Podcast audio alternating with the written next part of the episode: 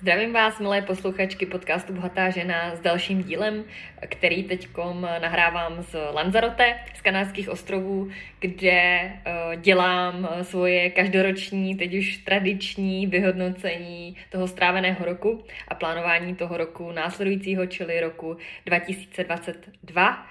A moc se těším na to, co mě bude čekat začátkem roku. A i pro vás chystám spoustu novinek, ať už eh, nové webové stránky a také nové eh, webináře a programy. A eh, dneska jsem si pro vás připravila podcast, jehož téma jste si odhlasovali v anketě na Instagramu. A je to v minulosti tolik nenáviděné téma životního pojištění. V dnešní době si myslím, že už celkově ten eh, pohled na rizikové životní pojištění se změnil, eh, že je to brané trošinku jinak a já vám dneska zodpovím právě onu tolikrát často mě pokládanou eh, otázku, kdo vůbec životní pojištění potřebuje a proč a kdo ho naopak vůbec nepotřebuje. Když si vezmu téma životního pojištění jako takového, tak uh, já uh, zase zopakuju uh, ty svoje čtyři body finančního plánování a sice čtyři cíle, které by každý schopný finanční plán měl mít. Za prvé je to postupně zvyšovat svůj životní standard během celého života, a to platí i pro nás, pro ženy. Chceme se mít obyčejně lépe a lépe, nechceme, aby se naše životní úroveň snižovala s časem. A druhý bod je pro ženy pocit jistoty a bezpečí, což si myslím, že pro ženy je taková klíčová věc. Pak je tady třetí bod a to je eh, plním si úspěšně své finanční cíle v různých časových horizontech, ať už ty hmotné či nehmotné.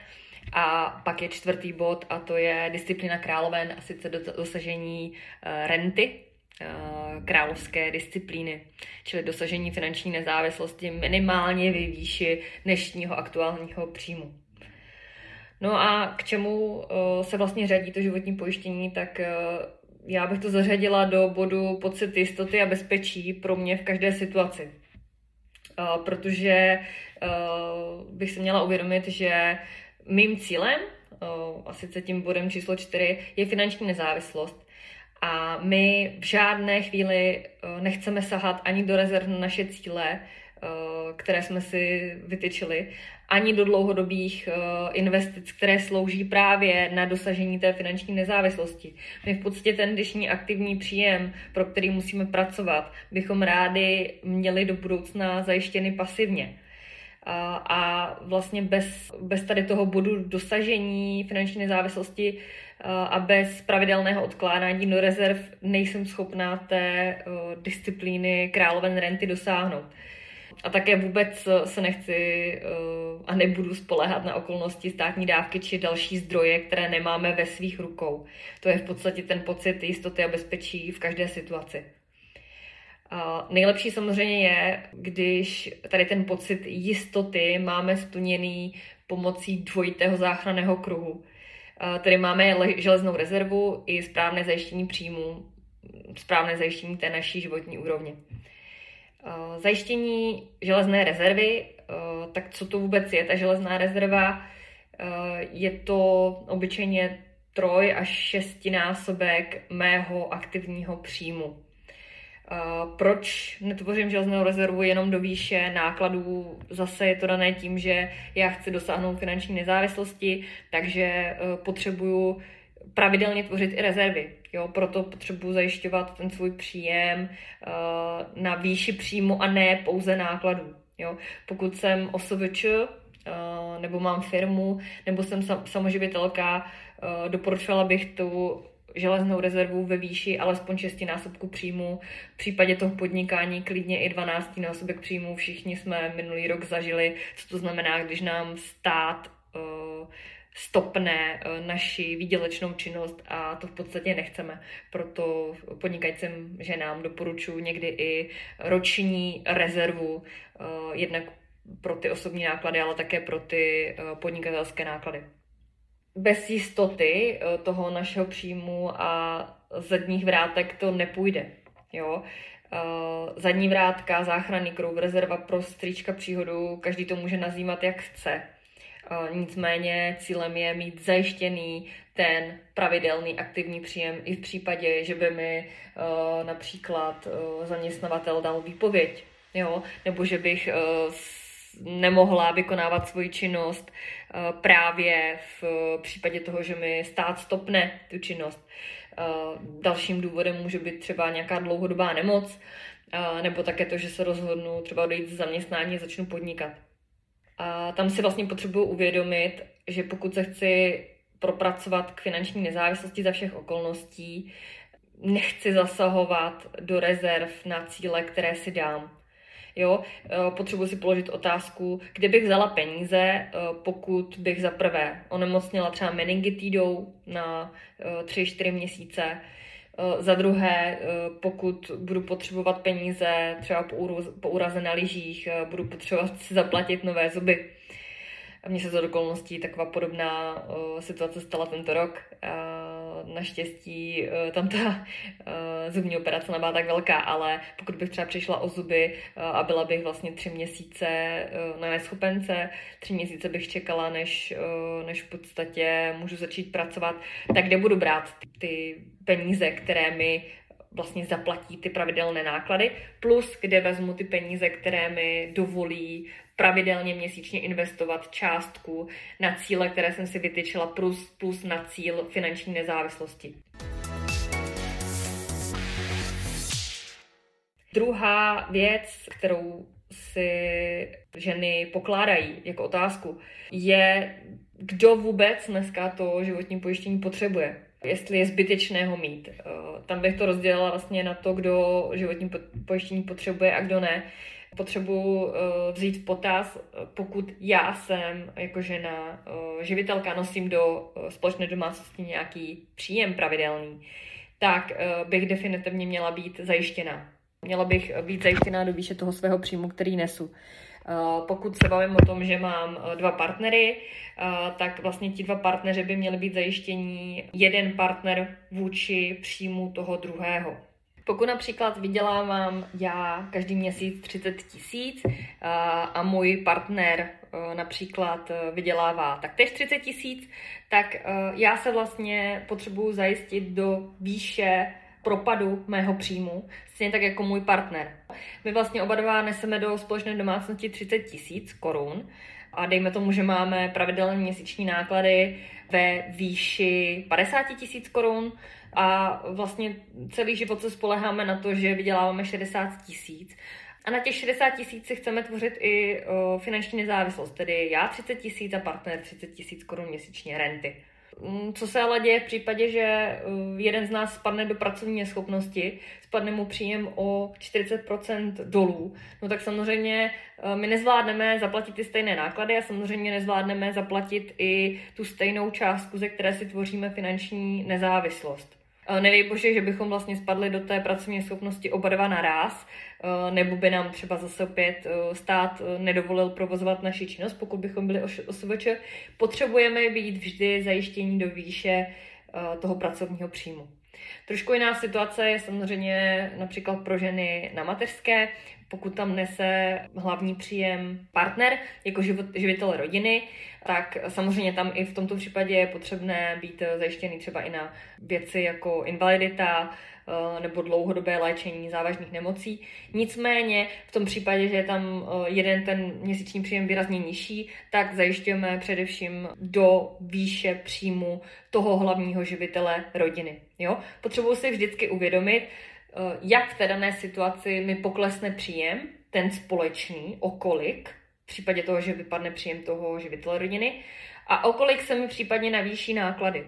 Jo, bereme potaz to, že v případě pracovní schopnosti nějakého dlouhodobého léčení uh, závažné nemoci se mi zpravidla ty náklady zvýší o nějakých 20% potřebuju si v podstatě v hlavě uvědomit tu situaci. Když se něco stane, eh, spadne do invalidity, zvládne celou rodinu eh, se stejnými neli vyššími náklady a stejnou potřebou zaplatit pouze partner ze svého příjmu. A naopak, Mám já dostatečnou rezervu, eh, řekněme, 2 až 3 miliony korun pro případ invalidity partnera nebo pro případ smrti toho partnera. V tu chvíli, i pokud bych v podstatě tady ty 2 miliony korun eh, na účtě měla, měla bych tady tuto rezervu, tak eh, je potřeba si uvědomit, jestli v tuto situaci, kdy tvořím finanční nezávislost teprve, nejsem zdaleka eh, na, za polovinou té cesty nebo nejsem eh, na většině té cesty k dosažení finanční nezávislosti, tak jestli je pro mě levnější či dražší být pojištěna.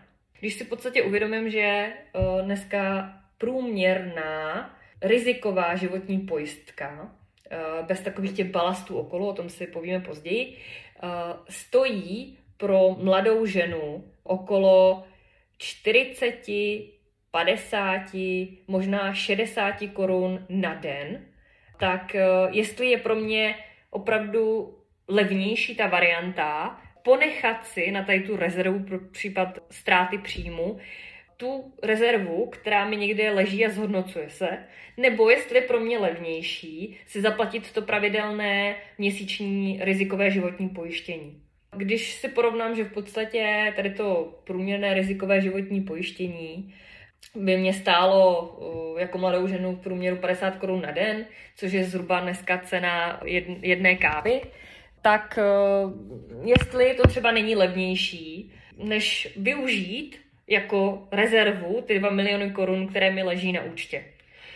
Pokud tady ty 2 miliony korun nebo 3 miliony korun na účtě nemám na využití toho, že v podstatě by se z toho zaplatily ty pravidelné měsíční náklady, no tak e, tady nemám moc o čem debatovat. Pokud je opravdu mým cílem číslo 3 a cílem číslo 4 dosáhnout těch svých finančních cílů a finanční nezávislosti, tak pak já vlastně se nemám tady vůbec o čem bavit, protože 50 korun na den, čili cena jedné kávy je pro mě mnohem zanedbatelnější náklad, eh, než eh, riskovat to, že se to opravdu stane.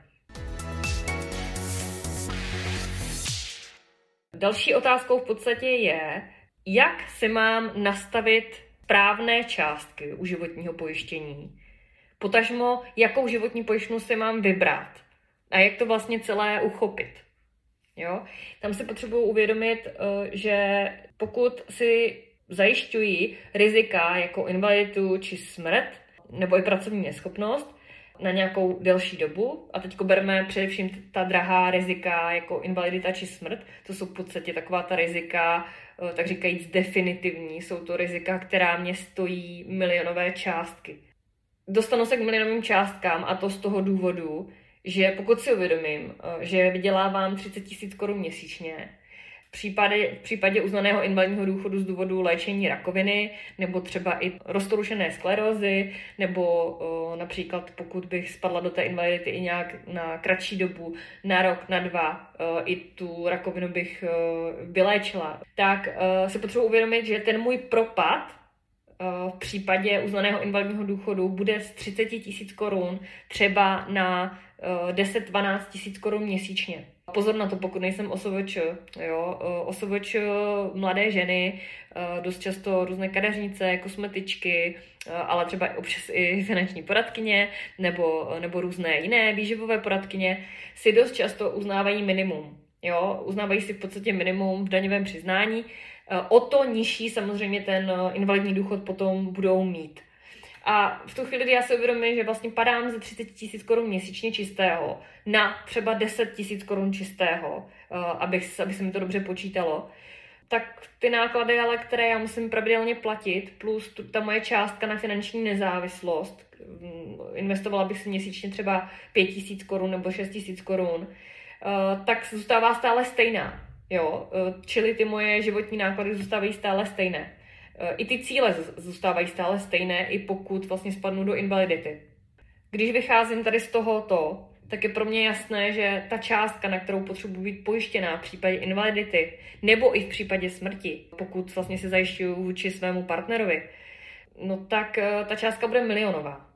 No a podle čeho tedy uh, tu částku vypočítávám?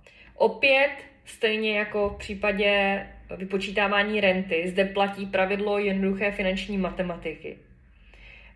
Kdy vím, že potřebuji 1 milion korun na výplatu částky 5000 korun měsíčně po dobu aspoň 20 let. Tak to si můžu vlastně jednoduše říct. Mám propad příjmu 20 tisíc korun měsíčně. Potřebuju tedy nastavit pojistnou částku pro případ invalidity na 4 miliony korun. Jo? Protože 4 x 5 je 20. Jo? Takhle se vlastně dostanu podle logiky jednoduché finanční matematiky k té částce. Pokud by se mi ta invalidita stala, tak eh, tuto částku zainvestuji, tak abych držela vlastně uh, tu hodnotu nad úroveň uh, inflace. Nechci, aby mi vlastně ani tuhle tu částku užírala inflace, která teď aktuálně je 6%, což je šílené. No, tak si zainvestuju tu částku a nechám se z ní na pravidelné bázi vyplácet rentu ve výši propadu mého příjmu. Tedy o něch 20 tisíc korun měsíčně, které potřebuji. Čím více vydělávám, tím větší propad příjmu v případě invalidity já zaznamenám. Takže co to znamená? Eh, co by měla kvalitní životní pojistka eh, obsahovat? Určitě eh, by měla obsahovat vždy krytí smrti, pokud klientka živí rodinu, čili nosí nějaký pravidelný příjem do společné domácnosti, má děti, má například hypotéku a v případě uh, smrti by chtěla, aby ten uh, byt nebo ten dům v podstatě zdědil uh, někdo příbuzný. Určitě by mělo pojištění obsahovat invaliditu všech příčin, a to nejen příčin úrazu, takové to marketingové pojištění smrt úrazem, invalidita úrazem, prosím vás, nemá smysl. 95% plnění v případě invalidity je následkem nemoci. Spadají sem například onemocnění zad, jo, spadají sem onemocnění kloubů, spadají sem veškeré poinfarktové stavy, pomrtvičkové stavy, spadají sem veškeré rakoviny, spadají sem i takové ty degenerativní poruchy, spadají sem v podstatě, dneska se tomu říká civilizační nemoci, Jo? Ve chvíli, kdy vlastně ten, tomu člověku je uznána invalidita, dost často to na něm ani nemusí být na první pohled poznat, čili ten člověk to nemá úrazem, tak toto je v podstatě 95% příčin. Určitě by kvalitní zajištění příjmu mělo obsahovat další milionové riziko a to je sice riziko trvalých následků úrazu. Tam jsou tu právě ty lidi, na kterých už to obyčejně poznáte, velké, větší, větší úrazy. Eh, trvalý následek úrazu samozřejmě nemusí být jenom velký úraz, může to být i například uh, přetrhaný vás, jo, následkem lyžování. I toto v podstatě může být trvalý následek úrazu, kterým, kterým nějakým způsobem omezuje. Další důležité riziko je určitě krytí pracovní neschopnosti. Toto v podstatě bývá jedno z nejdražších rizik, vysvětlím potom proč, ale určitě by to nemělo chybět v zajištění příjmu. Uh, tak to jsem v podstatě shrnula ty nejpodstatnější rizika, které by měla minimálně životní pojistka obsahovat. Co se týká takových těch doplňkových rizik typu závažné nemoci, pojištění pro ženy, pojištění drobných úrazů, pojištění hospitalizace, to jsou rizika, která už nejsou nutná, protože mi vlastně neřeší krytí nějakého příjmu. Já dost často dávám i do rizikových životních pojistek eh, krytí závažných nemocí. Dávám to tam z toho důvodu, že člověk, eh, který v dnešní době si v případě nějaké závažné nemoci, eh, a tam může být právě i nějaká třeba nepropuknutá rakovina, rakovina in situ, nebo dost často i u žen třeba, že se jim jakoby vyoperuje nějaký nádor, který mají v prsu, ale vyoperuje se to včasně, jo, nebo, eh, nebo v podstatě nějaký, eh, nějaký mm, útvar na děložním čípku. Mm, Tohle to připojištění dávám zejména z toho důvodu, že eh, ta žena chce mít třeba nějakou i alternativní léčbu, chce si v podstatě zaplatit nějakou pomoc do domácnosti, potřebuje nějakou částku, která je jí vykryta mimo takovéto pravidelné krytí ztráty příjmu, jako je pracovní schopnost. Jo? Eh, závažné nemoci, pojištění pro ženy, to je v podstatě takový nadstandard, bych to nazvala, a je to v podstatě částka, kterou dostanu vyplacenou jednorázově na to, abych si mohla uh, dovolit nějakou pravidelnou péči, abych si mohla dovolit nějakou nadstandardní léčbu, abych si mohla, dejme tomu, dovolit rekonstrukci prsu po rakovině. A na tohle to právě slouží tady ty jednorázově vyplacené částky, které uh, se vlastně nenastaví nějak vůči příjmu, nekryjí mi vlastně to měsíční propad příjmu, ale kryjí mi v podstatě nějaký nadstandard. Co se týká pojištění hospitalizace, tak tam si myslím, že to má smysl zejména ukrytí uh, u dětí, stejně jako riziko ošetřovného, tak tam si myslím, že to má určitě význam. Uh, pokud mám malé dítě, v případě, že by onemocnilo, tak já bych s ním chtěla být doma nebo přítomná u toho, tak tam se, se má smysl si připojistit u toho dítěte to ošetřovné. Stejně tak samozřejmě i u dětí ta mm, invalidita má smysl. Uh, trvalé následky má, má smysl, smrt dítěte určitě ne, protože um, myslím si, že na životní pojistce my si primárně kryjeme propad našeho příjmu, abychom zvládli tu rodinu a ty děti uživit. Takže v podstatě kryjeme především to, kde nám padá příjem. Určitě závažné nemoci u dětí také mají význam. Pokud třeba budeme léčit encefalitidum, zase bychom museli být eh, s tím dítětem doma, potřebovali bychom nějakou pomoc do domácnosti, nějaký úklid nebo něco podobného, tak tam to určitě nějakou donáškovou službu dneska, jo, eh, rohlík a podobně, eh, mm, tak tam to určitě potom také má smysl. Jak, jakým způsobem si vybírat správnou pojišťovnu? Jo? Když je dneska pojišťoven jako hub po dešti, tak která je ta správná? Eh, kritéria výběru správné pojišťovny by měla být. A teď diktuju v pořadí.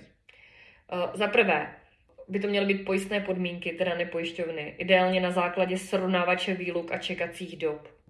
Za druhé, co by mělo být druhé kritérium, jsou zkušenosti s plněním dané pojišťovny. Eh, ideálně letité, a ideálně uh, celosvětové, nejenom co se týká České republiky.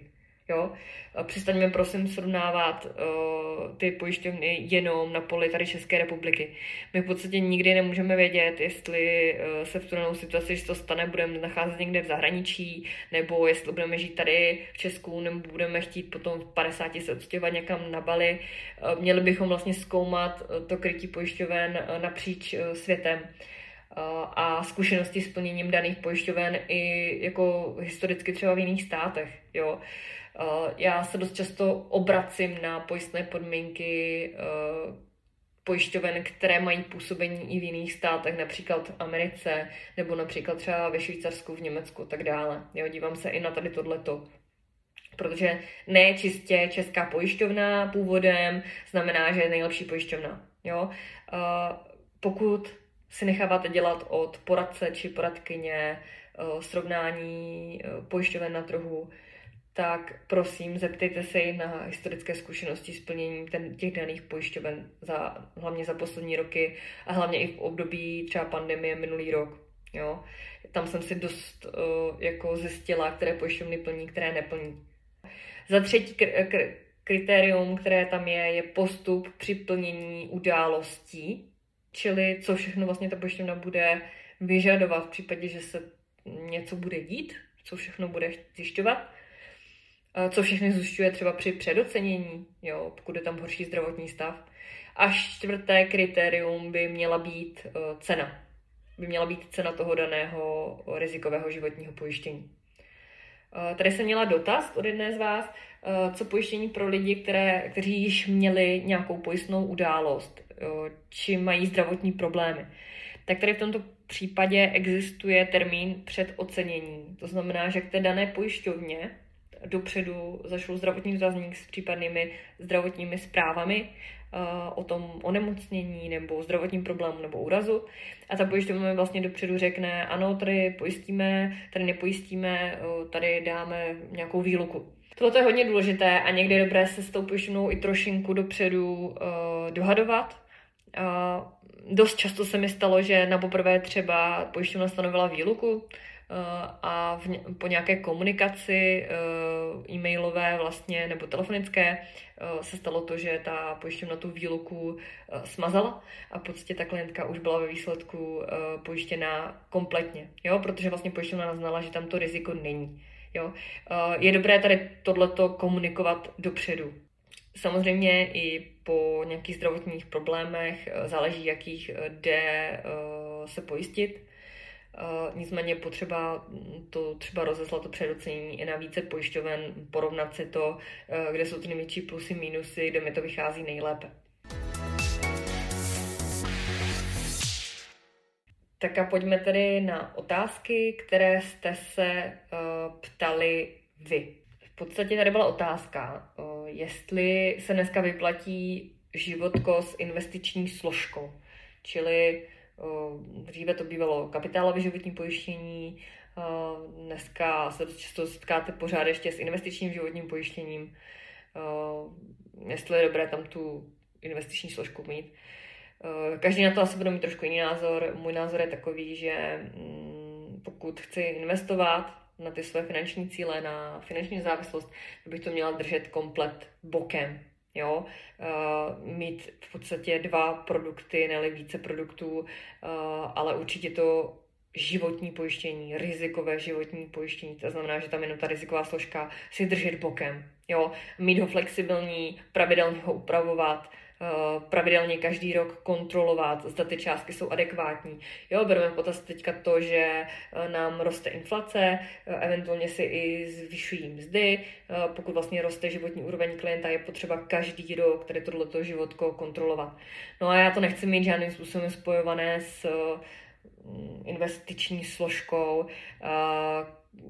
za druhé v podstatě i ta, to životko uh, si potom bere náklady z té investiční složky. Jo, proto bych to měla držet ideálně separé. A další důvod je taky takový, že průměrná doba dožití uh, životní smlouvy je dneska 7 let. Eh, pokud po sedmi letech z většiny investičních životních pojišťoven eh, vykoupím tu složku, tak se obávám, že opravdu ten rozdíl mezi tou kapitálovou hodnotou a tím odkupem bude poměrně velký. Jo? Nebude tam mít ten klient naspořenou stejnou částku. Proto za mě eh, určitě si držet pouze životko s rizikovou složkou bez té investiční a investovat jiným způsobem. Jo?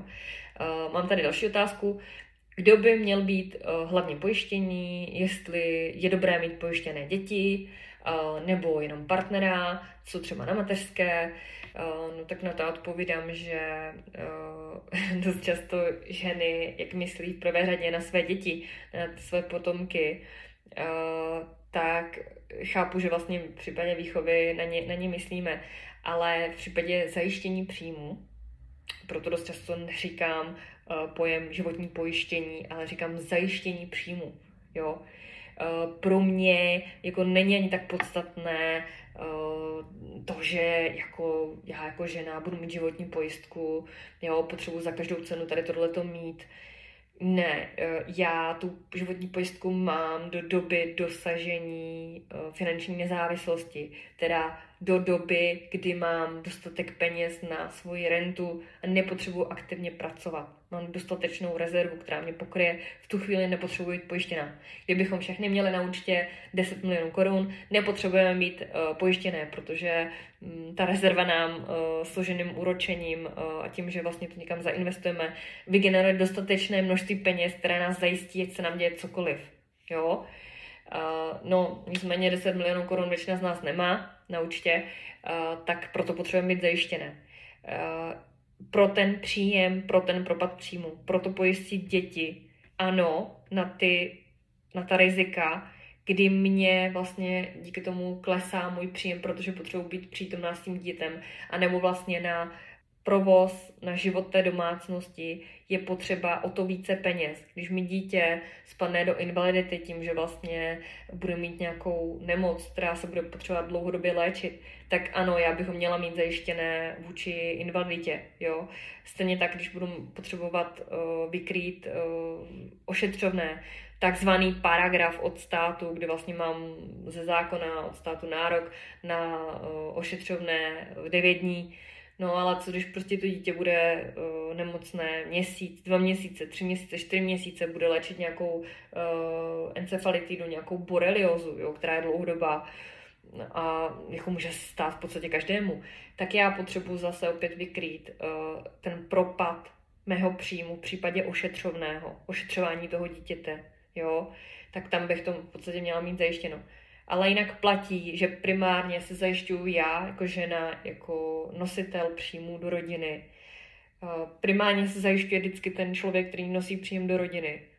A to dítě v podstatě až v druhé řadě, protože tam pro to dítě je klíčové, že já jsem vlastně s ním, jo, když, když se něco děje. Uh, není klíčové vydělávat na nějakých drobných úrazech toho, uh, toho dítěte, není klíčové ani vydělávat na nějakých drobných úrazech mých, jo, i když samozřejmě pokud bych řídila auto pro živobytí, tak to potřebuju, pokud bych mm, manuálně pracovala pro životí, tak to potřebuju, ale primárně v podstatě si potřebuji zajištit ta rizika, kde mi klesá příjem, jo. Byl tady dotaz na zajištění maminky na mateřské. Eh, tak určitě riziko invalidity eh, hrozí nám všem, eh, riziko trvalých následků hrozí nám všem, riziko závažných nemocí hrozí nám všem, bez ohledu na to, jestli nosíme příjem nebo nenosíme. Tady tyhle ty věci, které jsem teďka jmenovala, by měly být zajištěné vždy. Samozřejmě pracovní schopnost, pokud nemám přivídělek při mateřské nebo nepodnikám při mateřské, tak pak to tam nemá, nemá úplně význam. Pak tady mám otázku, jak často je potřeba životko měnit. No, každý rok. Při každé změně. Pokud se mi například narodí dítě, eh, nebo si vezmu vyšší hypotéku, eh, nebo mi vypadne příjem partnera, eh, nebo dejme tomu změním povolání, tak toto jsou všechny situace, za kterých bych já měla to nastavení životky změnit. Tak, na závěr tady mám pro vás ženy eh, příběh eh, o ženě, která spadla do pracovní neschopnosti a následně invalidity a jak by to v podstatě vypadalo eh, v situaci, kdy měla rizikové životní pojištění a v situaci, kdy neměla to rizikové životní pojištění. Je to v podstatě příběh ženy, která mm, spadla do invalidity z důvodu léčení rakoviny, první v podstatě eh, spadla do pracovní schopnosti a eh, jelikož ty problémy byly dlouhodobé, tak jí byla uznána invalidita třetího stupně. Ta žena, říkejme jí třeba Anička, tak vydělávala 35 tisíc korun měsíčně, no nicméně tady tuhle činnost nedokázala už potom dělat, Eh, takže v podstatě spadla v prvé řadě do té eh, neschop, pracovní schopnosti, takže jí eh, příjem spadl o 40% dolů. Ta žena měla hypotéku spolu s partnerem. Nebylo to už potom jednoduché v podstatě takhle splácet. Vlastně po delší době toho léčení byla přiznána invalidita. Co se děje v takovém případě? No tak v podstatě, pokud má Anička rizikové životní pojištění a je zajištěná na pracovní neschopnost, eh, čili vlastně těch 40%, které eh, propadne eh, v příjmu, tak je jí vykrývá pojišťovna. No a pokud spadne v podstatě do invalidity na nějakých 12 000 korun měsíčně, v případě třetího stupně, no tak má propad příjmu z 35 000 korun měsíčně na nějakých 12 000, jo. Eh, což je v podstatě eh, o 23 tisíc korun měsíčně propad. Jo? Eh, tedy si položíte otázku, vzrostou jí nějak náklady té rodině, jo, když vlastně žije s partnerem. Partnerovi se samozřejmě nezvýší příjem, pokud jeho partnerka spadne do, do pracovní schopnosti a invalidity. Spíš se děje to, že ty náklady té rodiny trochu vzrostou, jo, protože tam potřeba nějaká pomoc uh, do domácnosti, zvlášť pokud se to stane ženě. Dost často ti partneři třeba spolehají na to, že jako je o domácnost postaráno, ale v tomto tom případě, kdy žena spadne do invalidity, tak uh, určitě nějaká pomoc je potřeba, ať už donášková nebo úklidová. Jo? Takže samozřejmě o nějakých 20% uh, ty náklady rodiny vzrostou. Jo? No a v případě, že teda je tam to um, rizikové životní pojištění, tak uh, je krytý jak propad v případě invalidity, čili ta cca 4 milionová částka, uh, jednorázově vykrytá, tak je samozřejmě uh, kryté i riziko závažných nemocí, pokud jsme to tam přidali. Jo? Tak tady v tomhle případě by Anička dostala výplatu 4 miliony korun po uznání České zprávy sociální tak třetího stupně invalidity. Dostala by 4 miliony korun plus by dostala částku stanovenou na závažné nemoci ve smlouvě.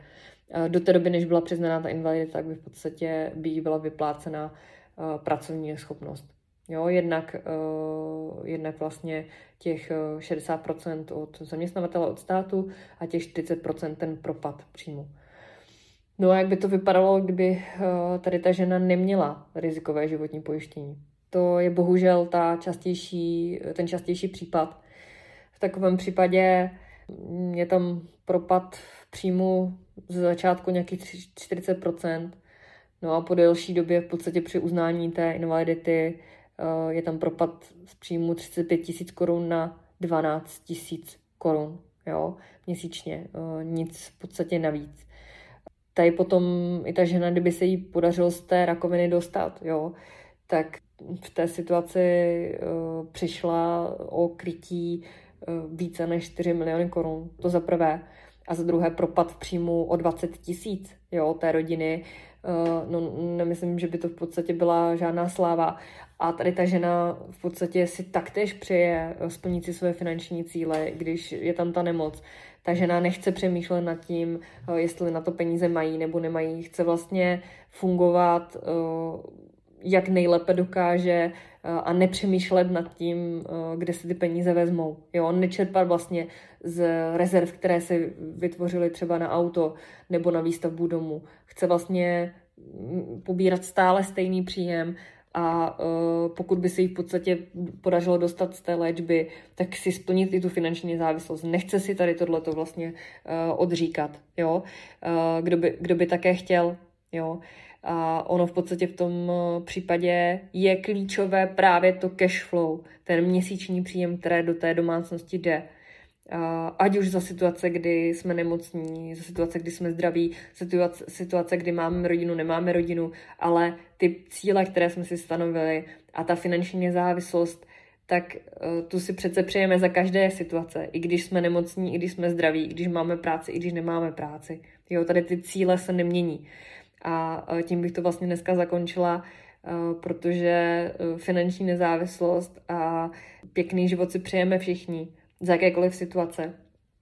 A e, toto bychom si neměli odříkat. Takže cílem rizikového životního pojištění je e, to, že si zajistíme finanční nezávislost a nechceme sahat ani do rezerv naše cíle, ani do našich dlouhodobých uh, investic a už vůbec nebudeme spolehat na okolnosti státní dávky či další zdroje, které nemáme ve svých rukou.